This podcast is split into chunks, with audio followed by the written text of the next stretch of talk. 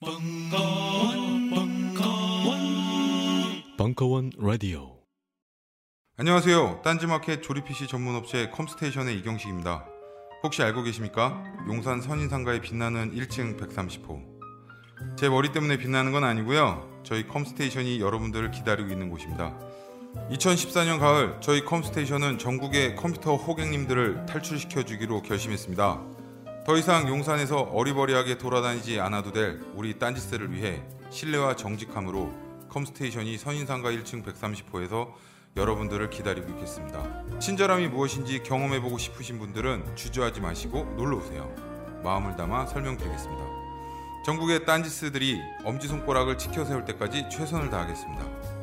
지금 당장 궁금하시거나 나오시기 부끄러우신 분들을 위해 휴대전화도 개방해놓겠습니다. 공일일 팔구이 오오육팔 번 전화 주십시오. 고맙습니다. 컴스테이션은 조용한 형제들과 함께합니다.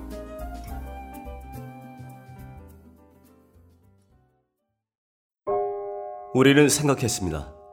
실외는 가까운 곳에 있다고. 우리가 파는 것은 음료 몇 잔일지 모르지만 거기에 담겨있는 것이 정직함이라면 세상은 보다 건강해질 것입니다. 그래서 아낌없이 담았습니다. 평산네이처, 평산네이처 아로니아 친, 친, 친. 지금 딴지마켓에서 구입하십시오. 잠시만. 안녕하세요. 저는 바다니 가득의 성재훈입니다. 보통 오뎅, 맛살, 핫바 등 다양한 이름의 어묵을 간식으로, 때로는 반찬으로 많이 드시는데요. 그게 대부분 밀가루로 만들어졌고 기름에 튀기기 때문에 칼로리가 높아지더라고요. 그래서 저희는 어육 함량이 높으면서 기름에 튀기지도 않는 맛과 건강을 생각한 그런 어묵 한번 만들어 보고 싶었습니다. 그런데 이렇게 만들다 보니 팔아도 남는 게 없더라고요. 여러분, 저희가 정직하게 만든 어묵을 딴지 마켓에서 계속 판매할 수 있게 많은 관심 부탁드립니다. 정성을 담아 쪄서 만든 어묵 감아 볶고 여러분의 관심이 필요한 정직한 먹거리입니다. 잠시만, 우리 이제 어묵 먹어요. 맛있는 감아 볶고. 김찬호 교수의 모멸감, 굴욕과 존엄의 감정사회학. 이강, 모욕과 경멸은 어떻게 주고받는가. 일부, 십일월 십삼일 강연.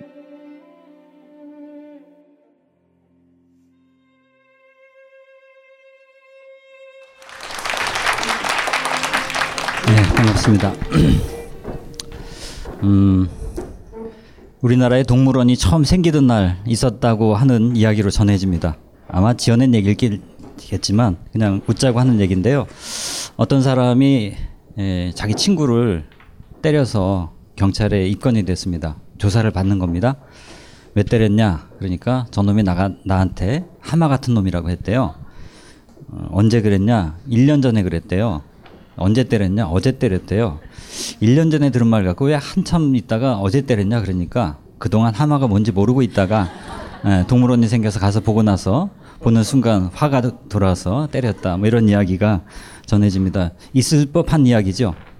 여러분은 뭐 같다고 그러면 기분 나쁘고 뭐 같다고 하면 또 기분 좋습니까? 사람은 누구나 어떤 것에 대한 혐오가 있고 또 선호가 있습니다. 상당히 편견도 많죠. 그러니까 꽃에 비유하면 되게 좋아하고 어, 벌레에 비유하면 모욕감을 느낍니다.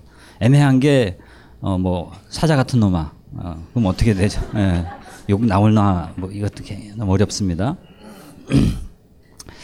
사람이 느끼는 여러 가지 감정 중에서 오늘 중점적으로 다루려고 하는 모멸감, 이건 독특하다는 생각이 들어요.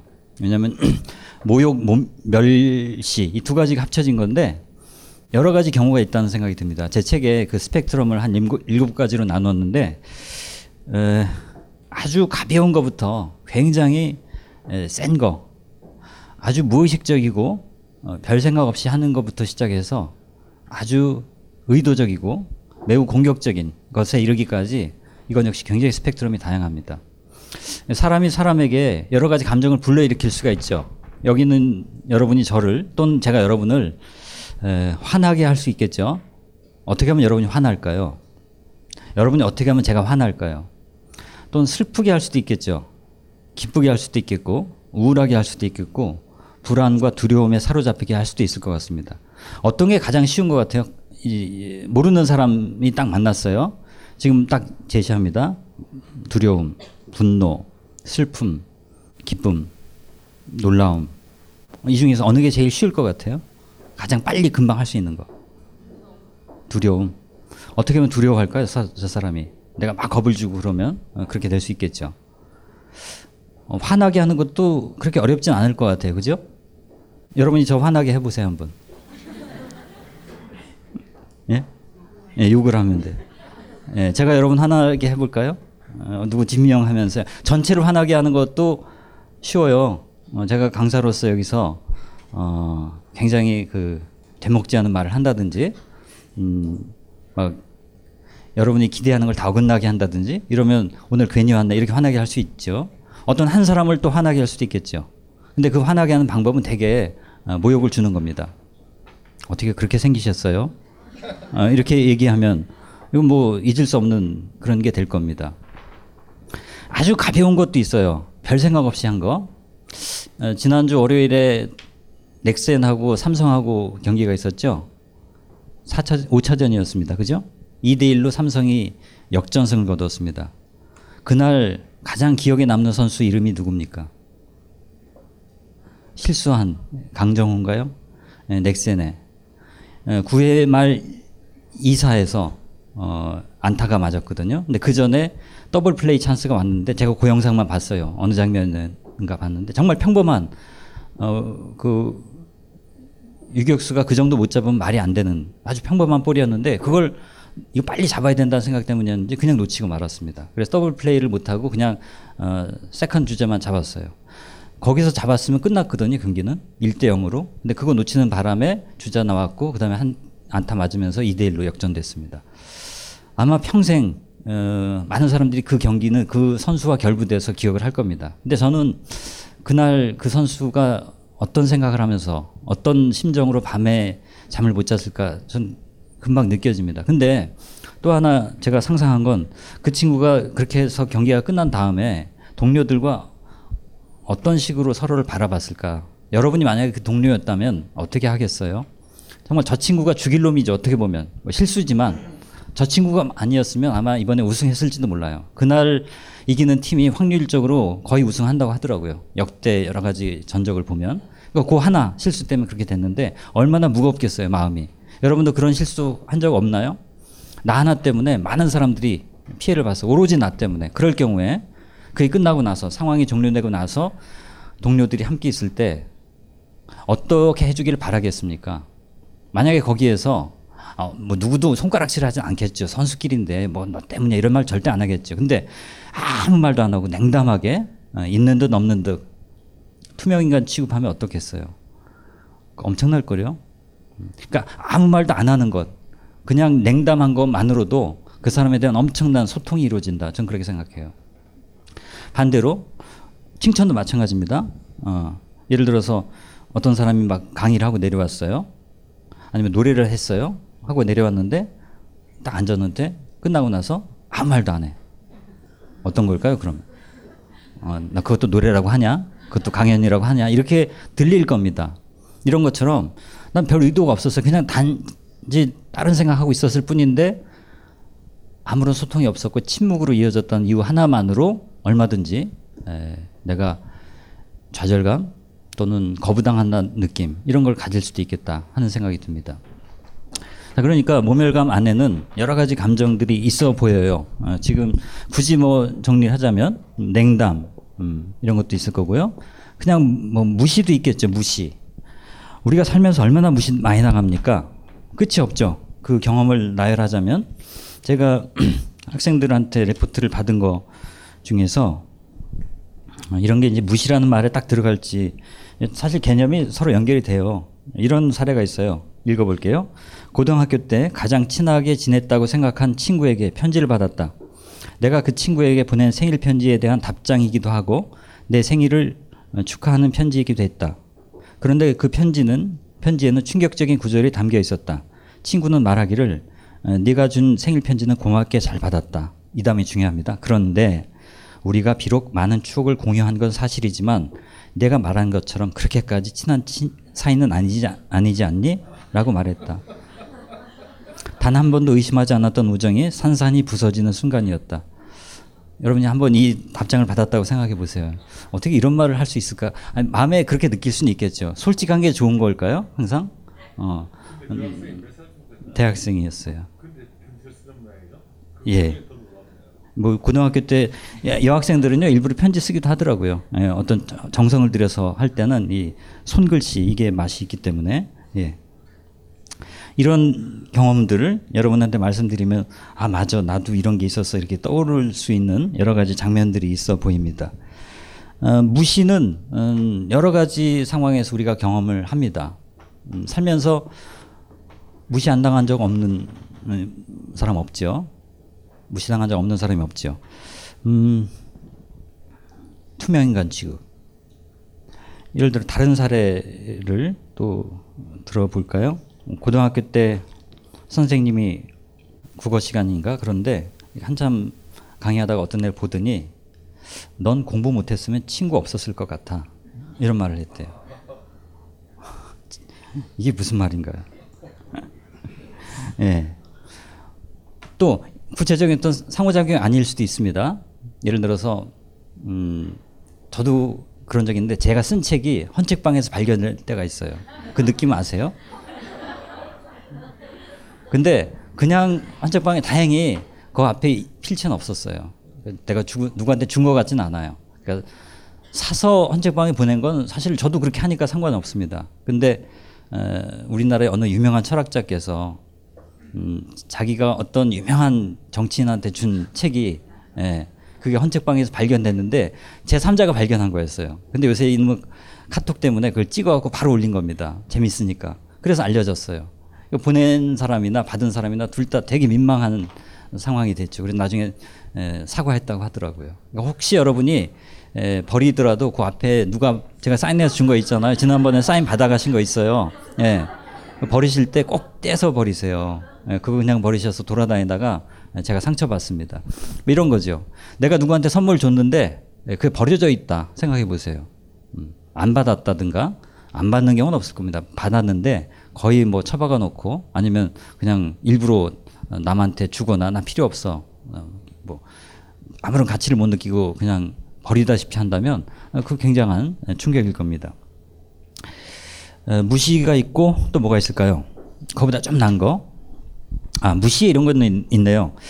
음, 무시일 수도 있고 비하일 수도 있는데 사람이 다른 사람한테 예를 갖추는 거 있잖아요. 이게 상호 의례가 돼야 되거든요. 내가 누구한테 정말 깍듯하게 마음에 우러난 에, 그런 인사를 했는데 그게 안 받아들여지면 그 순간 어, 갑자기 황당해지죠. 저 이런 경험이 있습니다. 어, 제 아파트에서 제가 이 층에 살고 삼 층에서 아저, 아저씨가 계세요. 그분하고 어, 처음 인사하던 순간이 기억납니다. 평소에 오가면서 서로 얼굴을 얼핏 알고는 있었어요. 저는 그분이 삼 층에 사시는 것 확실하게 알고 있었는데 인사할 기회가 없어서 어느 날 이래, 이렇게 지내서 안 되겠다 해서 인사를 했어요. 어떻게 했냐면 위에서 이렇게 삼 층에 내려오시더라고요. 제가 그날 맘먹고 이제 인사해야지 하고서 안녕하세요 하니까 당연히 기대치가 있잖아요. 그럼 같이 어, 안녕하세요 이렇게 어디 사십니까 이렇게 어, 거기 사시네 이렇게 돼야 되잖아요. 근데 이분이 어떻게 했는지 아세요? 내려오면서 제가 안녕하세요 그러니까 아, 되게 황당했어요. 깜짝 놀랐어요. 그러니까 입 하나 까딱 안 하고 진짜 자기 부하가 회사에서 인사하는 것처럼 그렇게 받더라고요. 표정 하나 안 변하고. 그럼 여기서 제가 어떻게 해야 되죠? 이게 참 힘든 거예요. 차라리 욕을 하면요. 이게 모욕, 경멸, 모욕은 차라리 내가 따질 수가 있어요. 어떻게 그런 말 할 수 있어? 물증이 있습니다. 어, 네가 나한테 욕을 했다든지 막 그 희롱을 했다든지 이렇게 증거가 있어요. 그걸 가지고 따질 수가 있습니다. 근데 경멸은 너 지금 그 표정 다시 지어봐. 뭐 이게 안 되는 거예요. 그죠? 물증을 잡기 되게 어렵습니다. 그러니까 여러분 같으면 어떻게 했겠어요? 당황스러운데 가서 어, 어떻게 그렇게 인사 받으세요? 이렇게 할 수는 없잖아요. 왜냐하면 누가 인사하라고 그랬어요? 이럴 거 아니에요 또. 그러니까 아주 상식적인 상호 소통이 안 될 때 당황을 넘어서서 이런 모멸감을 느낄 수 있겠구나 하는 그런 상황 생각을 해봤습니다. 이제 저를 위로하기 위해서 그렇게는 상상해봤습니다. 그분이 그 순간 너무나 다른 것에 걱정이 가득 쌓여서 이게 눈에 안 들어왔고 잠깐 저게 그냥 음 부하 직원처럼 보였던가 아니면 그냥 회사에서 워낙 밑에 사람들이 늘 인사하는 그런 위치에 있는 게 아닌가. 그래서 그냥 무의식적으로 그렇게 나왔을 수도 있겠다 하면서 제가 상처를 겨우 이렇게 예, 추스를 수 있었습니다. 뭐 그런 거. 또 기피가 있죠. 기피. 피하는 거. 예? 예. 어, 그냥 보면 외면하고 멀리하고 어, 말을 걸어오면 최소한으로만 이렇게 대응하고 그러니까 어떤 특정 집단에 있다거나 어떤 사람이 어떤 특징을 갖고 있을 때 이제 두 번째 시간에 그걸 나열해 볼 텐데요. 어, 여러분이 누군가를 기피해 본 적도 있고요. 기피 당해 본 적도 있습니다. 여긴 다 그게 해당됩니다. 내가 당하거나 그렇게 하거나 그런 게 다 여기에 나열될 수 있습니다. 음, 거절이 있을 수 있죠. 거절도 만만치 않은 그런 모멸감의 원인입니다. 여러분은 언제 거절당해봤어요? 어릴 때부터 거절의 역사를 한번 써보세요. 부모로부터 거절당하는 사람이 있습니다. 정말 모든 걸 잃는 것 같은 그런 느낌이겠죠. 처음 거절당할 때가 언제일까요? 가족은 아닐 겁니다. 뭐 순간순간 거절이 있겠죠. 그건 별거 아니고 엄마한테 뭐 사달라고 그랬는데 그런 건 큰 상처는 안 되죠. 근데 근본적으로 내 존재가 부정되는 거. 친구한테 말을 걸었는데 친구 맺자고 했는데 아까 같이 그런 경우죠. 어. 그다음에 가장 많은 게 남녀지간이겠죠. 프로포즈 했는데 에, 어떤 이유에서든 받아들여지지 않을 때. 근데 거기에 깔려 있는 뭔가 모종의 그 뉘앙스가 어떻게 너 같은 애가 나한테 프로포즈를 할 수가 있어. 근데 그 사이에 누가 봐도 뚜렷한 뭔가 객관적인 격차가 있을 땐 더 그게 에, 심하게 다가올 수도 있겠다. 또 거절에 어떤 게 있어요? 음, 취직에 실패한다. 이것도 거절이죠. 대학에 떨어진다. 체제로부터 거절당하는 겁니다. 그러고 보면요. 우리 인생에서 거절을 빼놓고 얘기할 수가 없어요. 거절은 당연한 거고 거절에 제가, 자기가 어떻게 대처하는가가 바로 그 사람의 정체성이자 그 사람의 어떤 인격이자 수준이 아닐까. 뭐 그런 생각을 이 책을 쓰면서 계속 해봤습니다. 거절은 불가피하다. 음, 거절 당할 때 오히려 내가 참모습 을 확인할 수 있다 이렇게 생각하면 거절을 그냥 일방적으로 그 피해로만 받지 않고 하나의 기회, 도전 이렇게 생각할 수 있지 않을까. 근데 뭐 그것도 한참 뭔가 수련이 된 경우에 가능한 거고 대부분 사람들한테는 견딜 수 없는 걸 겁니다. 어, 뭐 비하가 있습니다. 비하 내리까는 거. 넌 나보다 한참 못해 뭐 이런 식의 대우. 그다음에 혐오가 있고요. 뭐 이게 섞여 있을 수도 있습니다. 에, 거절 밑에는 혐오가 같이 있을 수 있죠. 증오의 대상이 된다. 증오보다 혐오는 좀 다르죠. 증오가 차라리 낫지 않아요? 어느 게 나으세요? 여러분, 내가 여러분, 여러분을 증오하는 게 나으세요? 혐오하는 게 나으세요? 네. 증오가 차라리 낫지 않나요? 왜냐면 뭔가, 뭔가 있, 있는 사람을 증오해요. 혐오는 완전히 이건 벌레 치고 그러니까 이런 거죠. 바퀴벌레를 증오하세요? 혐오하죠 그냥. 근데 에, 어떤 정말 말도 안 되는 권력자는 에, 혐오도 있지만 증오가 더 크죠. 비슷하지만 영어로는 어떻게 되나요? 증오는 뭐죠? 똑같이 헤이트 아닌가? 혐오는 뭔가요? 갑자기 디 디테스트 디테스트 예, 그게 혐오에 가깝죠. 디스커스트 이렇게 어, 역겹다. 너 역겨워. 그런 말 들어보셨어요? 네? 넘어오면 구역질나. 인간이 인간에게 가장 심하게 할 수 있는 말입니다. 야, 이 걸레야. 들어본 적 없죠? 남자친구가 여자친구랑 싸울 때 뭐 나쁜 놈, 너 이렇게 멍청, 멍텅구리야 막 온갖 말 다 해도 야, 이 더러운 놈. 끝난 거 아니에요? 사람이 사람한테 규정할 수 있는 가장 심한 욕이 바로 깨끗하다 더럽다 이거예요. 나쁘다 좋다 똑똑하다 바보 같다 이건 얼마든지 해줘. 친구끼리도 야 이 못생긴 게 이러잖아요. 근데 아무리 농담이라도 이 더러운 놈 이렇게는 안 한단 말이에요. 갈보 이런 표현 있지 않습니까? 그러니까 특히 남성들이 일부의 여성들을 이렇게 지칭하고 내리깔 때 그런 식의 감정을 섞어 넣습니다.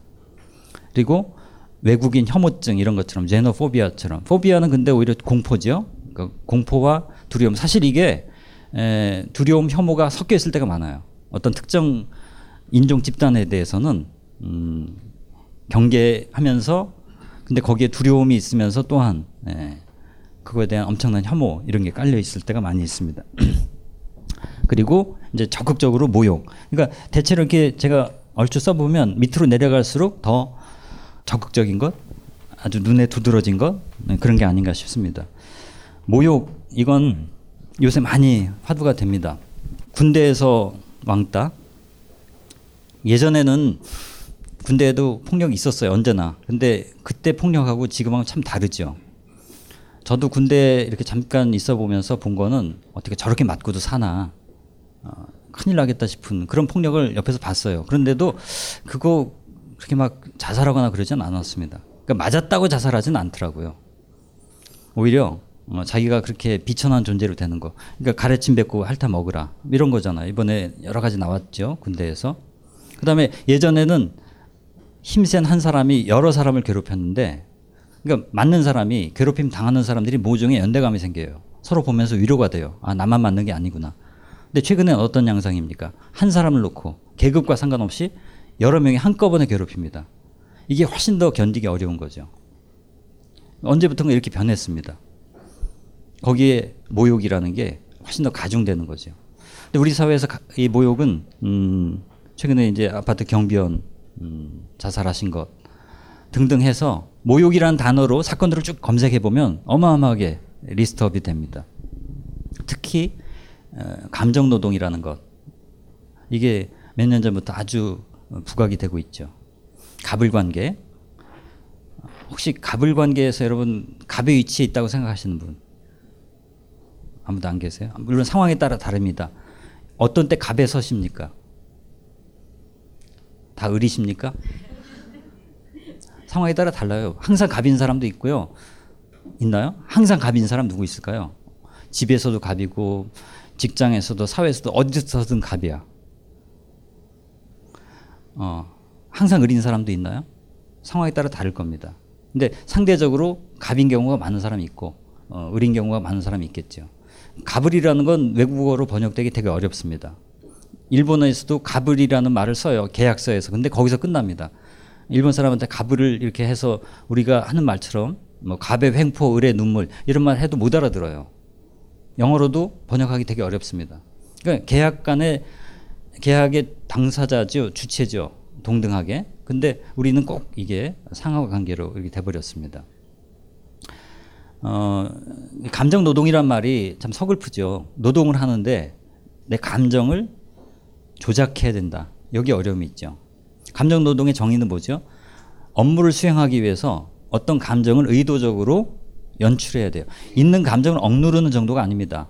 어, 없는 감정을 만들어내야 돼요. 근데 그 감정이 어, 아무것도 없는 감정에서 이렇게 만들어내는 건 어렵진 않아요. 예를 들어서 장의사들도 엄밀한 의미의 감정노동을 합니다. 장례 지도사 가서 보면 관 넣을 때 이렇게 엄숙하고 슬픈 표정을 짓지요. 근데 그건 스트레스는 안 돼요. 기본적으로 위로가 되니까. 그건 서로 슬픔을 나누는 건, 슬픈 척 하는 건, 그죠? 슬픈 척 한다고 그게 스트레스입니까? 슬픈 척 하는 거 어렵지 않아요. 분노한 척 하는 것도 그렇게 어렵지 않아요. 기쁜 척 하는 것, 상대방을 되게 환대하는 척 하는 게 힘든 겁니다. 왜 힘드냐면 저 사람에 대한 아무런 감정이 없을 때는 괜찮아요. 그래서 오히려 좋아질 수도 있어요. 문제는 저 사람을 죽이고 싶은데, 분노가 치밀어 오르는데 표정을 그렇게 짓고 있으니까 이게 힘든 거죠. 왜 이게 힘든가? 어, 저 따라서 해보세요. 이렇게 해보세요. 이, 응. 이, 이 집어넣고요. 진짜 해보세요. 이렇게. 이렇게 하고 입을 완전히 벌려보세요. 이게 이빨이 보이도록. 아니, 잠시 그러고 계세요. 없으면 손가락으로 해보시고요. 정말 해보세요. 누가 본다고 생각하지 마시고 뇌의 느낌을 한번 이렇게 모니터링 해보세요. 어, 안 할 때보다 기분이 더 좋은지 나쁜지. 그러니까 누가 볼까봐 무섭다 그런 거 하지 말고 혼자 있다 생각하시고, 자, 됐습니다. 기분이 더 좋았어요, 나빴어요? 더 좋았어요, 맞아요. 왜 그러냐면 지금 여러분이 쓴 근육이 웃을 때 쓰는 근육이에요. 그대로. 그걸 일부러 억지로 연출시킨 겁니다. 뇌는 되게 머리가 나빠요. 그래서 실제와 어, 가상을 구별 못합니다. 그러니까 혼자 상상하고 막 울고 웃고 영화 보면서 주인공이 죽는 거 아닌 거 알면서도 어, 같이 막 흥분하고 어, 절망하고 그러잖아요. 마찬가지로 또 내가 웃는데 이 맨날 웃으면서 이 표정을 지었거든요. 이 근육이 움직이니까 이런 감정이 솟구칠 때 이렇게 근육이 움직였어요. 근데 이게 수십 년 동안 반복되다 보니까 근육이 움직였는데 뇌는 자동 반사로 뭔가 좋은 그런 느낌을 막 뿜어낸다 이런 겁니다. 이게 효과가 있어요. 그래서 혼자 여러분 집에서 우울하실 때 이렇게 입에 물고 계시면 효과가 있어요. 운전하실 때도 이렇게 물고 가는 사람이 있습니다. 예, 남들이 보면 좀 이상할지 모르겠지만 그렇다는 거죠. 자, 이게 바로 인지 부조화와 다르게 정서 부조화, 감정 부조화라는 겁니다. 이모티브 디소넌스. 인지 부조화는 우리가 많이 얘기하잖아요. 정서 부조화는 내 안에 분노가 치밀어 오르는데 이걸 억누르는 정도가 아니라 오히려 반대로 표정을 아주 상냥하게 지어요. 그러면 뇌가 헷갈리는 거죠. 실제 감정하고 여기에 근육하고 안 맞으니까 뭐냐 이거예요 지금. 음. 계속 이게 반복되다 보면 이 자기 안에 엄청난 응어리가 쌓이고 이게 엉뚱한 데서 폭발이 되고, 그러니까 갑을관계에 늘 을에 위치해 있는 사람들이 다른 데서 갑의 신사가 됐을 때 굉장히 무섭게 나오는 이유, 그러니까 감정노동에 종사하는 분들이 자기가 소비자가 됐을 때 그 사람에게 가하는 폭력을 스스로에게도 놀랄 만큼 아주 강하게 드러낼 때가 많다는 얘기를 합니다. 혹시 그런 경험 있는 분? 난 이런 감정노동 합니다. 어디서 하십니까? 하시는 분이 있다면. 자세한 뭐 하소연을 제가 요구하진 않겠어요. 어디서 하세요? 직장에서 하시는 분도 있을 수 있고. 직종이 되게 어떻습니까? 감정노동. 전형적인 게 제일 스트레스 많은 게 스튜어디스라고 합니다. 선만, 선만 가는 직업임에도 불구하고 간호사, 그다음에 백화점 판매원, 그다음에 텔레마케터, 이거 뭐 만만치 않죠? 그다음에 교사, 성직자, 사람 대하는 거 다 그렇게 돼요. 운전사는 합니까? 택시 운전사 거의 안 하시죠.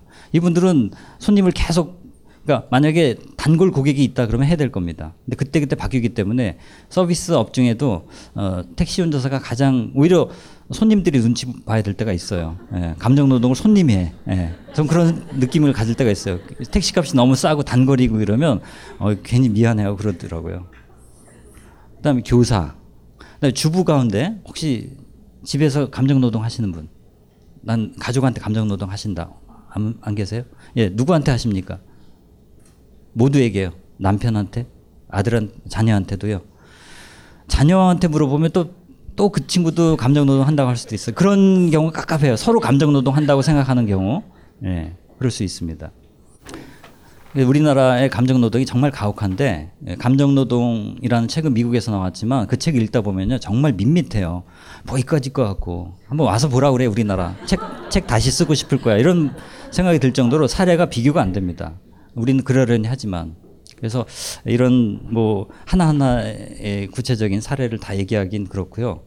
이 대목에서 일단 제가 감정에 대한 모멸감에 대한 워밍업을 좀 했고, 여기서 그걸 보다 좀 다른 언어로 한번 느껴보고자 제가 씨디를 기획을 했습니다.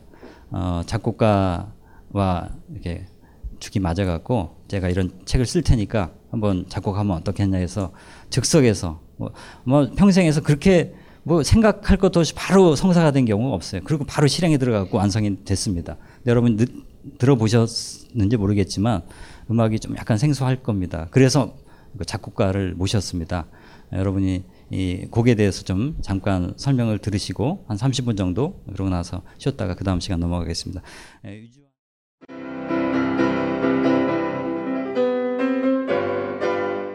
클래식은 너무 멀리 있거나 혹은 너무 가까이 있다.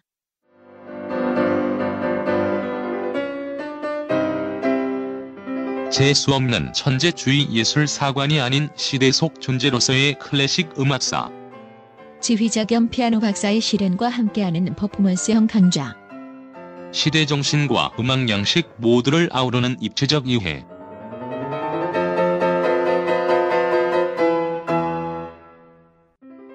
이천십오 벙커원 울트라 스페셜 클래식 끝판 사십팔 주 과정. 강헌, 송창진. 올드 클래식. 자세한 사항은 벙커원 홈페이지를 참조하세요.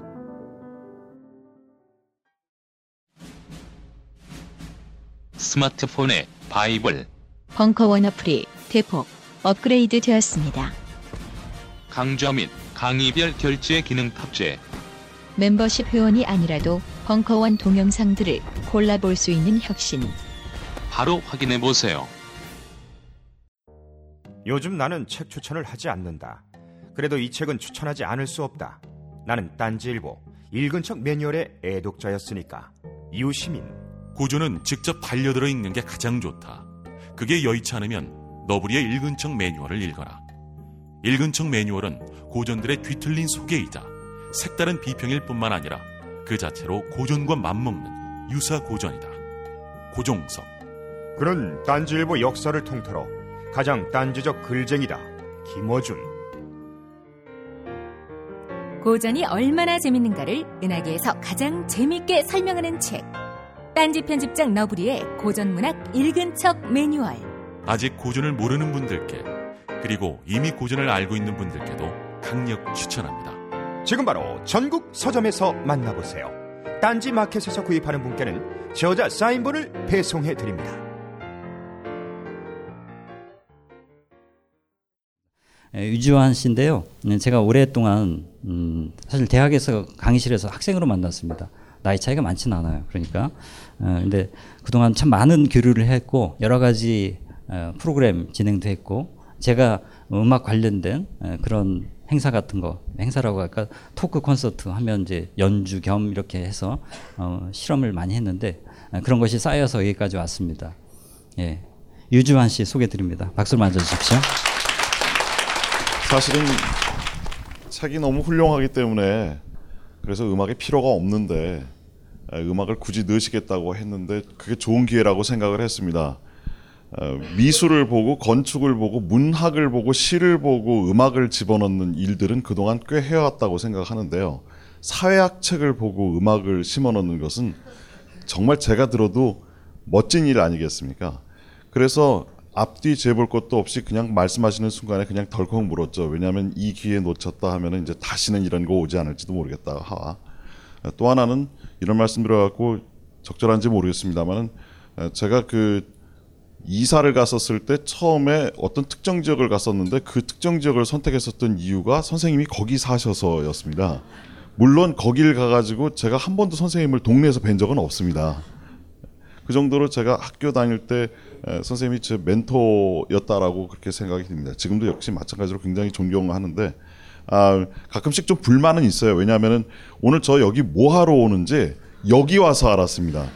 전화를 거셨는데 제가 굉장히 에, 소리가 잘 안 들리는 곳에 있었고요. 거기서 하시는 말씀이 와서 한 삼십 분만 강연하면 되고 그 다음에 앞뒤 뭐 아무 또 말씀 안 하시고 나중에 연락 줄게 하고 오늘 여기서 뵌 겁니다. 여기 와서 보니까 이럴 줄 알았으면 제가 옷차림도 좀 편하게 입고 왔을 텐데 괜히 쓸데없이 이렇게 입고 왔고, 여러분의 눈에 부담을 드려서 대단히 죄송합니다. 제가 작곡을 하는데요. 어떤 거 작곡하냐 그러면 현대곡을 작곡을 합니다. 현대음악 작곡하는 게 뭐냐라고 하면은 혹시 가요 작곡하느냐 뭐 이런 거 물어보시는 분들이 있으시거든요. 음악에도 현대음악이 있고 현대미술이 있고 현대건축이 있고 현대문학이 있듯이 음악도 똑같다라고 생각을 하시면 되겠습니다. 사실 저는 굉장히 큰 호사를 누렸는데, 그 호사라고 하는 것이 다른 것이 아니고 이 책이 재책된 형태로 나오기 전에 원고 형태로 먼저 봤습니다. 굉장히 멋진 기억이었다라고 생각을 합니다. 물론 계속 책이 진화하는 과정도 제가 봤습니다. 저는 진화라고 사실 표현을 했지만은 버리셨었던 원고 부분 중에서도 참 아쉬운 부분 많았고요. 그 원고 따라서 음악도 몇 개 썼었는데 원고가 저 세상으로 가보는 바람에 음악도 같이 요단강을 건너게 된 경우가 있었습니다. 그 음악들 나중에 제가 살려가지고 따로 작품집 하나 낼까 지금 생각을 하고 있습니다. 제목은 버려진 모멸감의 노래들로 하려고 생각합니다. 혹시 피카소의 작품을 보시면서 나 저거 진짜 못 봐주겠다, 그래서 다시는 들여다보고 싶지 않다라고 이렇게 모욕감을 느끼신다던가 아니면 모멸감의 감정을 이렇게 분출하시는 분이 없으시죠? 그냥 피카소가 저렇게 그렸구나라고 이렇게 생각을 하시거든요. 또 굉장히 기묘하게 생긴 건축물을 보시면서 그 건축물에서 아, 참 묘하게 만들었다고 하는, 혹은 문학을 보시면서 특이하다, 이 시는 또 왜 이러냐라고 하는 말씀을 하시는데 그걸 애써서 외면하시지는 않으시는 것 같아요. 그냥 가만히 이렇게 계시죠. 음악 같은 경우에는 사람들이 독특하게 상당히 보수적인 성향을 갖게 됩니다. 즉 소리가 조금 이상하게 나오잖아요. 그럼 저걸 대부분 꺼버리죠. 왜 그러냐면 음악이라고 하는 것은 그냥 내가 좀 편안하게 위안을 받으려고 들으려고 하는 거지 저것 가지고 내가 그렇게 크게 스트레스를 받을 이유가 있겠나라고 하는 생각을 항상 하시기 때문에 그렇습니다. 제가 명색이 그 박사라고 하는 거를 했는데요. 무슨 박사냐면 의학 박사 뭐 이런 게 아니라 음악 박사입니다. 그러니까 음악 박사면 음악에 관련해서 뭐든지 다 알 것 같이 생각이 들어요. 최근에 제가 어디에 강연을 갔었는데 그 강연 가고 마지막에 질문 있으세요 했더니 어떤 오십 대 아주머니께서 이런 말씀을 하시더라고요. 목소리가 좋은 것 같으니까는 노래 하나 좀 불러보래요. 저는 그날 베토벤도 설명하고 브람스도 설명했는데 이분은 저한테 트로트를 한번 들었으면 좋겠다라고 하세요. 그래서 제가 다음번에 한 번 더 불러주시면 그때 부르겠습니다 했더니 제가 그렇게 집요한 분을 처음 봤는데 당황스러울 정도로 집요했습니다. 지금 부르지 않으면 화를 낼 것 같은 그런 기세라서 제가 불렀을까요? 그건 못 부르겠더라고요. 그러니까 트로트라서 못 부르는 게 아니고 그 자리는 그거 부를 자리는 아니었었던 것 같은데요. 그런데 정말 집요하게 저한테 부탁을 하셨어요. 집에 돌아오면서 생각을 해보니까는 제가 지금 음악 박사에 음악 잘한다라고 하니까는 뭐든지 노래라면은 그 다음에 악기라면은 기타에 드럼까지도 다 잘할 것 같다라고 하는 그런 생각을 가지시는 것 같아요. 생각해보면 이런 생각이 들어요. 음악은 내가 아무런 준비하지 않아도 그냥 들으면 된다라고 생각을 하는 거죠.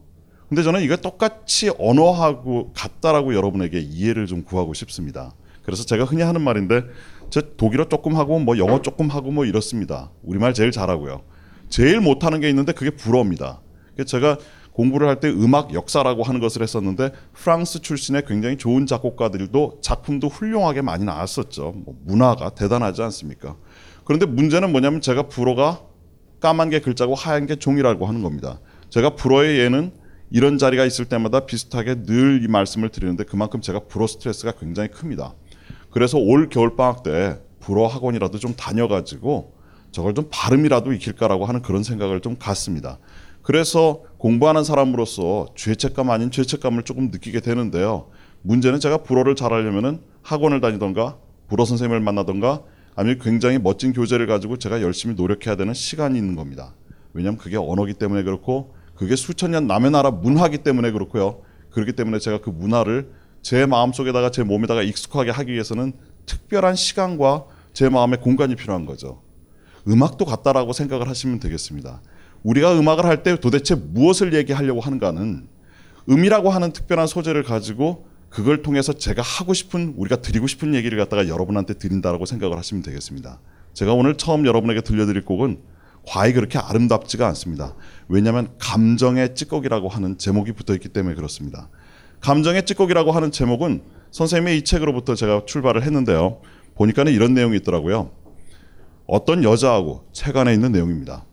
혹은 어떤 남자하고 오랫동안 연락이 끊어진 겁니다.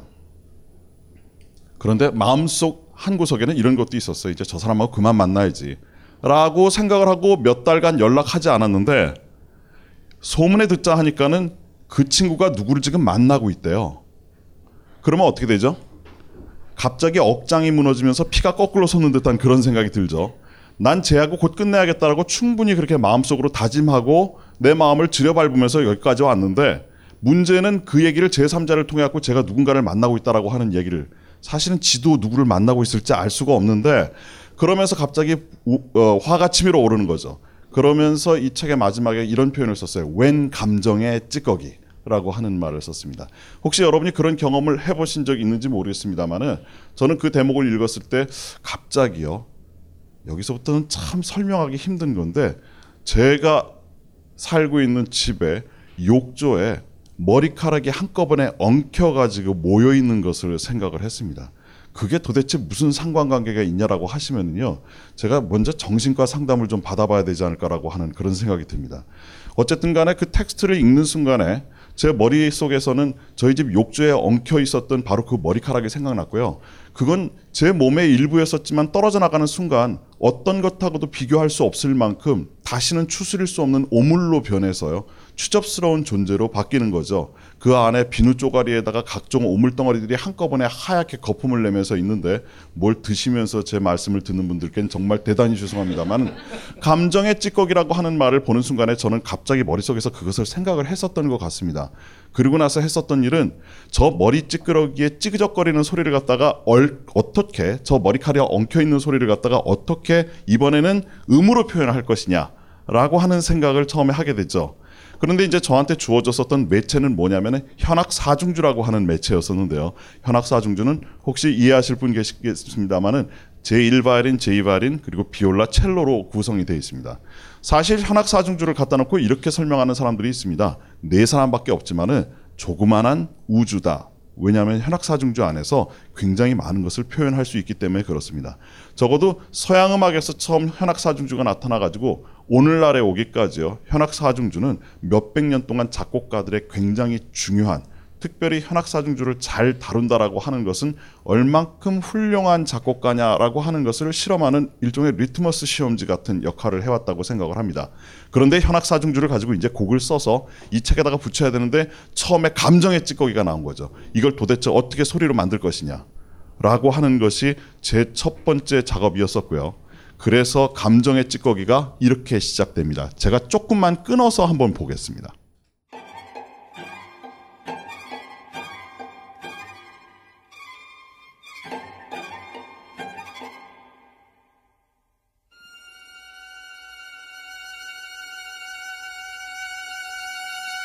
네, 여기까지 제가 잠깐 끊어서 가겠습니다. 저는 왜 음악을 계속 안 듣고 끊느냐라고 생각하실지 모르겠지만 저에게 주어진 삼십 분 동안에 저는 음악을 여러 번 좀 칼질을 해가지고 여러분과 제가 서로 간의 이해와 대화를 하려고 지금 준비를 하고 있습니다. 괜찮으시죠? 네, 아, 안 괜찮으면 할 수 없습니다만 제가 그냥 끊어서 가겠습니다. 농담입니다. 처음에 찌그덕찌그덕 되면서 뭐가 으르륵 으르륵 하면서 좀 시끄러운 소리 나죠. 이 소리는 결코 아름답다라고 말씀드리기가 곤란합니다. 한번 다시 들어보시겠어요? 앞에 부분을 갖다가 제가 다시 한번 여러분하고 나누려고 하는데요. 자, 가겠습니다.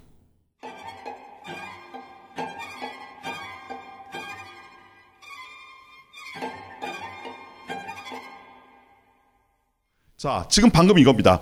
따라라 따라라 하는 그 뭔가 이렇게 뭔가 두들기는 그런 소리가 있고요. 이거는 타악기를 두들겨 대는 게 아니라 이 현악기에서 원래 나는 소리입니다. 여기다가 무슨 기계적인 조작을 한 것이 아니고요. 이 악기 자체가 이런 소리를 내도록 아예 작곡을 처음부터 이렇게 한 겁니다.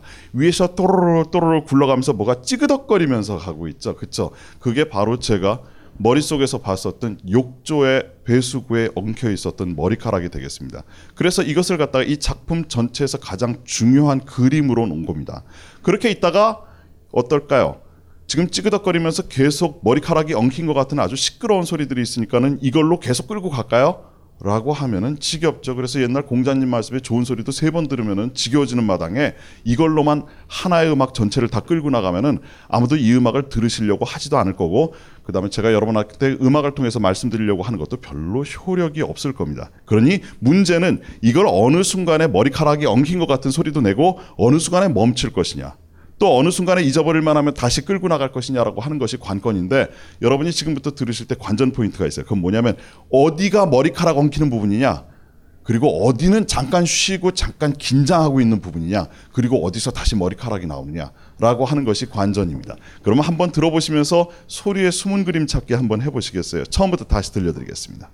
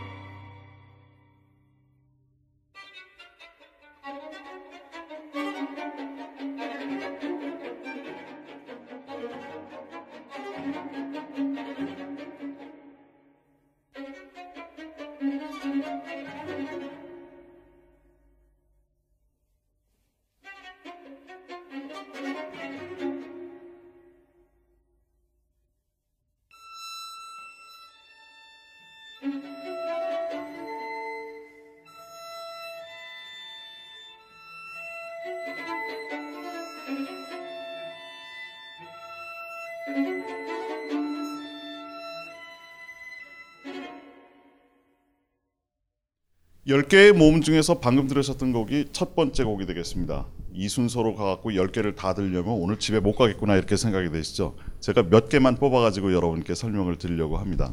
혹시 나머지 음악이 궁금하신 분은 유튜브에서 모, 모멸감을 치시면 이 음악들을 전부 출판사에서 심어놨습니다. 거기서 확인을 하시면 되겠습니다.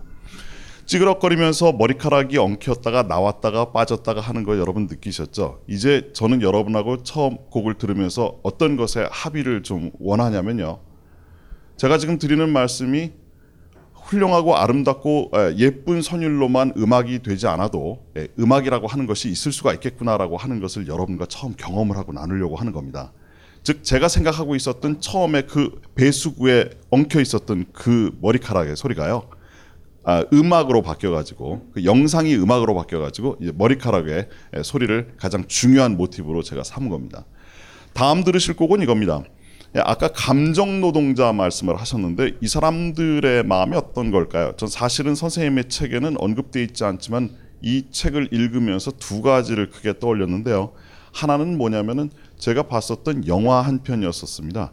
이 영화의 주인공은 휴대전화를 우연히 습득을 합니다. 그런데 이분이 마트에서 관리직을 맡아서 모든 사람들을 과, 그 조절하는데요. 얼마나 훌륭한 사원이냐면요. 와가지고 뭐 딴지를, 딴지를 보내요. 딴지를 거는 분들이 그렇게 많고 있잖아요. 전화로 귀찮게 하고 와가지고 윽박지르면서 난리를 치는데 그걸 몸으로 막아가면서 고객님 죄송합니다. 저희가 잘못했습니다. 뭐 이런 거 잘하시는 분들 있죠. 그래서 항상 여기 보면은 이달의 최고의 사원 그래가지고 최고표를 받아가지고 얼굴에 이렇게 사진이 걸리는 분이에요. 근데 문제는 뭐냐면 이분이 굉장히 그 직장에서 나오게 되면 무시무시한 자기 마음을 흉기로 삼아가지고 다른 사람을 괴롭힌다라고 하는 그런 한국 영화가 있었습니다. 그 영화의 한 대목이 생각이 났었고요. 또 하나는 이건 제가 직접 봤었던 장면인데요. 그래서 이 책의 해설에도 썼습니다마는 마트인데 압구정에 있는 무슨 백화점 지하의 식품부였었습니다. 저는 그 장면을 절대로 잊을 수가 없을 것 같은데요. 오십 대쯤 돼 보이는 가정주부로 생각이 되는 분인데 이분이 소위 수납을 담당하시는 즉 캐셔라고 하죠. 돈을 받으시는 분인데 상품 계산을 하고 바코드를 찍고 그 다음에 뭐 사실은 하는 일이 굉장히 바쁜데 일 자체는 이제 단순하죠. 남자분이 한 분이 이분 앞에서 욕을 하는데 정말 시체말로 쌍욕이라고 하는 말이 있습니다. 그 주변이 난리가 났습니다. 왜냐하면 싸움 구경처럼 흥미로운 게 없지 않습니까? 그 여자분을 주변을 끼고 다들 이렇게 쳐다보는데요. 참 안 됐다라고 하는 표정과 왜 저럴까라고 하는 것, 그 다음에 일부의 어떤 분들은 굉장히 흥미로운 거죠. 그런데 제가 그 여자분, 그 욕설을 들어가는 여자분의 얼굴 표정을 제가 상당히 오랜 시간까지도 기억하고 앞으로도 잊지 못할 것 같습니다. 시선이 이쪽을 향하고 있고요. 정말 잠시도 움직이지 않고요. 아무 말도 하지 않고 그냥 그 욕을 다 들어가는데 저도 구경꾼의 한 사람으로 그 자리에 서서 십 분 정도는 그 장면을 쳐다봤습니다마는 정말 한마디도, 그러나 그 앞에서 정말 욕설을 퍼붓는 그 아저씨는 진짜 그분도 대단하더라고요. 굴하지 않고 인생을 그렇게 살면 안 되는, 여기서부터 시작을 해갖고 있잖아요. 아예 사서삼경을 다 읊을 것 같은 그런 생각이 들더라고요. 여러분도 심각하시죠? 왜냐하면 제가 아까 조그마한 재밌는 말씀만 드려도 있잖아요. 여러분이 갑자기 반응하시고 웃으셨는데 지금 안 웃으세요. 그 얘기는 우리들 마음속에 정도의 차이가 있지만 이 정도의 어떤 그 곤란함을 겪었었던 경험들이 누구나 다들 있다라고 하는 그런 얘기가 되겠습니다. 저도 물론이고요. 그래서 제가 이 텍스트를 읽는 순간에 이런 생각이 들었습니다. 그 두 가지가 같이 오버랩이 되면서요. 그렇다, 감정 노동을 하는 분들의 감정은 무엇인가? 왜 입만 웃는다라고 하는 얘기 있지 않습니까? 하나도 웃지 않고 즐겁지 않은데 입만 웃으면서 고객님 사랑합니다를 갖다가 하루 종일 반복하는 거죠. 즉 아무것도 들어가 있지 않고 있잖아요. 이 안에는 그냥 냉정함과 싸늘함과 그리고 심장이 돌처럼 딱딱하게 굳어져 있는 상황이 그대로 계속되고 있는데요. 그러나 계속 손놀림은 바쁘게 돌아가는 거죠. 마치 한 편의 영화가 있었는데 찰리 채플린이 주연했었던 모던 타임즈라고 하는, 아침에 일어나가지고요. 모던 타임즈 맞죠? 네, 제가 모던 타임즈라고 하는 영화예요. 거기 보면은 감정 노동자들, 그러니까 아침에 일어나갖고 있잖아요. 그 노동을 하시는 분들이요. 그냥 한 줄로 쫙 써가지고 차 타고 그 다음에 쫙 가고 마치 컨베이어 벨트에 다음 과정을 기다리고 있는 물건들처럼 말이죠. 무표정으로 일하고 있는 거죠. 이거를 갖다가 소리로 표현하면 어떻게 될 것인가라고 하는 것을 고민하다가 다음과 같은 움직임을 생각을 한 겁니다. 그게 이겁니다.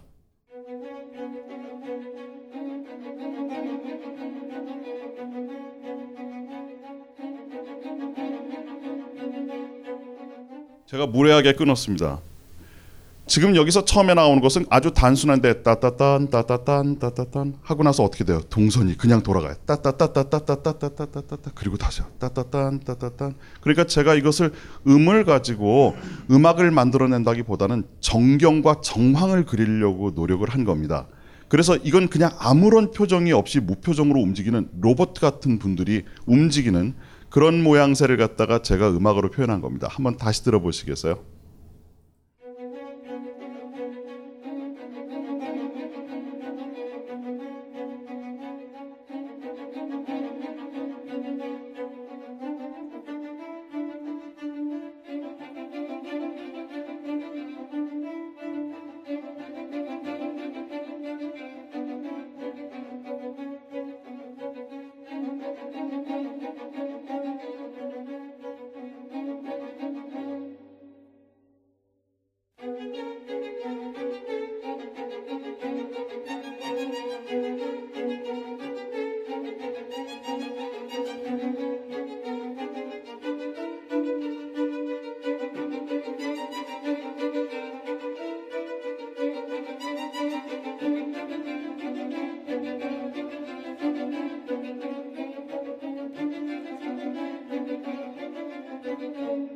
자, 고객님에게 웃어야 되죠.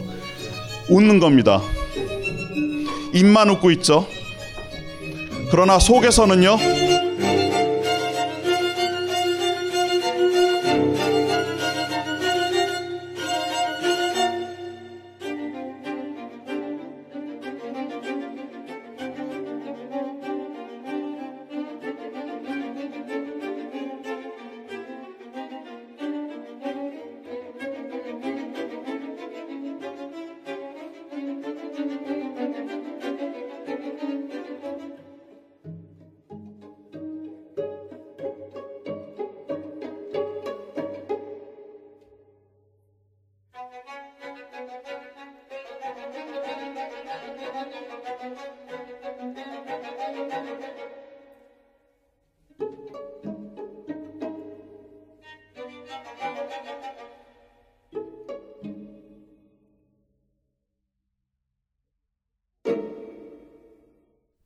좀 이렇게 무표정으로 누군가를 응대하는 듯한 그런 느낌을 받으셨는지 모르겠습니다. 제가 설명을 드려가지고 그런 생각을, 혹시 내가 저 설명 듣지 않았었으면 잘 모르겠다라고 하시면은, 네, 인터넷에 가셔서 보시면은 여기에 대한 설명을 조금 이렇게 해놨습니다. 열 개를 전부 분리를 해놨습니다. 결코 아름답지가 않죠. 하지만 상당히 심각합니다. 마치 개글개글 웃는 것 같이 모여서 이야기를 하지만은 제가 여기서 전달하려고 했던 것은 우리 안에 녹아있는 모욕감과 그 다음에 감정을 우리 스스로 통제할 수 없는 독특한 특별한 그러나 모욕적인 순간을, 그런 인생의 위기를 표현하려고 했었던 것 같습니다. 어려운 곡만 계속 들으셨으니까 이번에는 조금 들으시기 편한 곡으로 해서 여러분을 조금 위안을 드리려고 생각을 하고 있는데, 그건 뭐냐면 책의 내용 중에 이런 얘기가 있습니다. 그거는 선생님께서 직접 겪으셨었던 일로 제가 이해를 하는데요. 얼쇼리스라고 하는 사회학자가 계시대요. 미국에서 오신 이분은 저는 잘 모르지만은 굉장히 어려움에 처해 있는 사람들에게 대단한 메시지를 주시는 분으로 제가 이해를 했습니다. 책 안에서 저도 읽은 겁니다. 이분이 우리나라 오셨었을 때 아마 통역을 같이 가셨던 것 같아요. 김찬호 선생님이요. 그리고 나서 이 어디를 가셨냐면은 이 참 뭐 굉장히 뭐 대단한 사람이잖아요. 얼쇼리스라고 하는 그 분이 그렇더라고요. 근데 이제 이분을 모시고 나서 여성들이 그 쉼터 있죠. 여성 노숙인의 집을 갖다가 방문했다라고 하는 그 대목이 이 책 안에 나옵니다.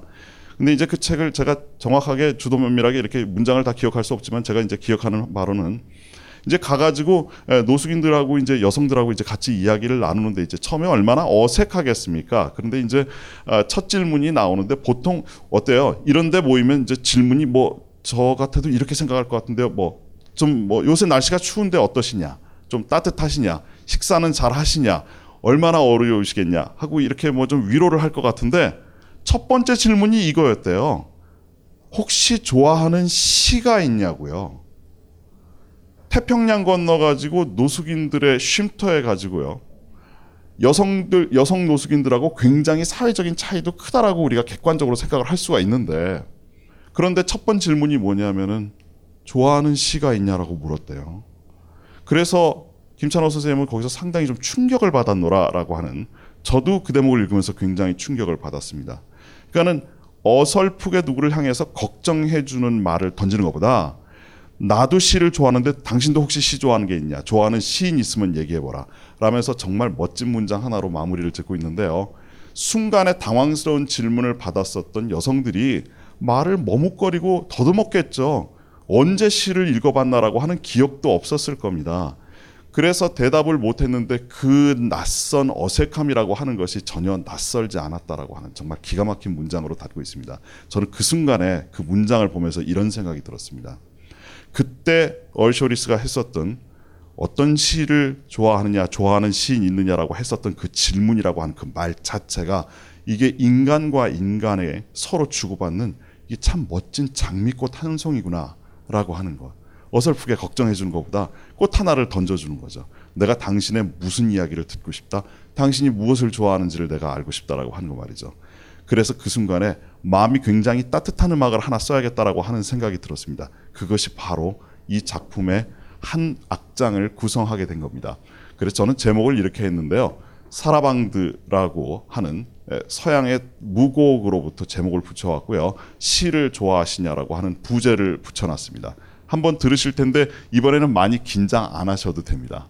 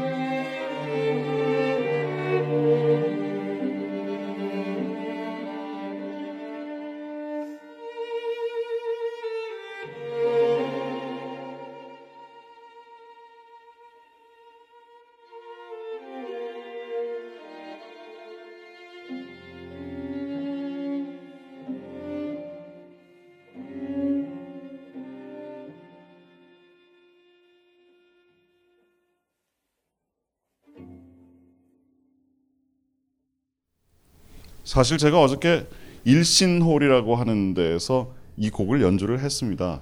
몇 개 악장을 뽑아가지고 여러분과 같이 이제 객석에서 청중들 반응도 듣고 그랬는데요. 연주회 끝나고 나서 제가 느낀 건데 여전히 이 곡은 조금 그래도 많이 듣고 싶어 하시는 것 같더라고요. 제 생각에는 곡이 멋져서라기보다는 앞에서 워낙 흉악한 곡들이 난무하기 때문에 그 곡과 상대적으로 좀 우위를 차지하고 있는 게 아닌가라고 하는 생각이 들었습니다. 제가 삼십 분 오늘 여러분께 말씀드리기로 했는데요. 주어진 시간이 다 된 것 같습니다. 이 정도로 제가 마치려고 합니다. 고맙습니다. 어, 이게 책을 쓴 입장에서 이런 작곡이 함께 어우러졌다는 건 어, 작곡가가 그러한 것 이상으로 어, 큰, 큰 특혜고 영광이라고 늘 생각을 하고 있고요. 앞에 음악들은 영화 음악으로 들어갔으면 정말 적절하게 장면들이 이어질 것 같은 그런 느낌이 들었습니다. 어, 말씀도 참 잘하시죠. 예, 음악 제가 항상 기죽어요. 난 음악을 모르는데 강연까지 나보다 잘하면 어떻게 하나 이런 생각을 하는데 어, 앞으로 좀 많이 관심 가지시고 어, 초대를 하십시오. 이게 여러 그 옛날 고전 음악 있죠. 그런 거 가지고 하면 정말 재밌어요. 자기 음악도 재밌지만 우리가 익히 들어서 알고 있는 음악들도 딱딱 끊어가면서 하면 어, 음악을 정말 새롭게 배우는 것 같은 그런 느낌이 있거든요. 음, 여러분이 우리가 또 한 번 언젠가 기회 마련할 때도 있을 것 같은데 여기서 해도 좋을 것 같고 어, 그러면 관심 가져주시면 고맙겠습니다. 다시 한번 박수 부탁드립니다. 네. 네. 네. 십 분 쉬었다가 사십오 분에 다시 모이겠습니다. 이 강의는 벙커원 어플에서 동영상으로도 시청하실 수 있습니다. 벙커원, 벙커원.